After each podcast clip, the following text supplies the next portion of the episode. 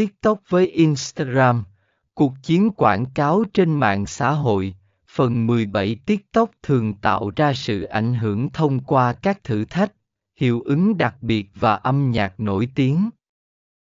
Người dùng thường cảm thấy gần gũi và có thể tham gia vào các xu hướng nhanh chóng.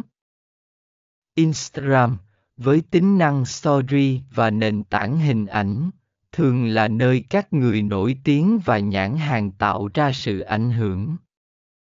Instagram cũng có khả năng tạo ra sự ảnh hưởng sâu hơn thông qua nội dung dài hơn và việc tương tác cá nhân hơn.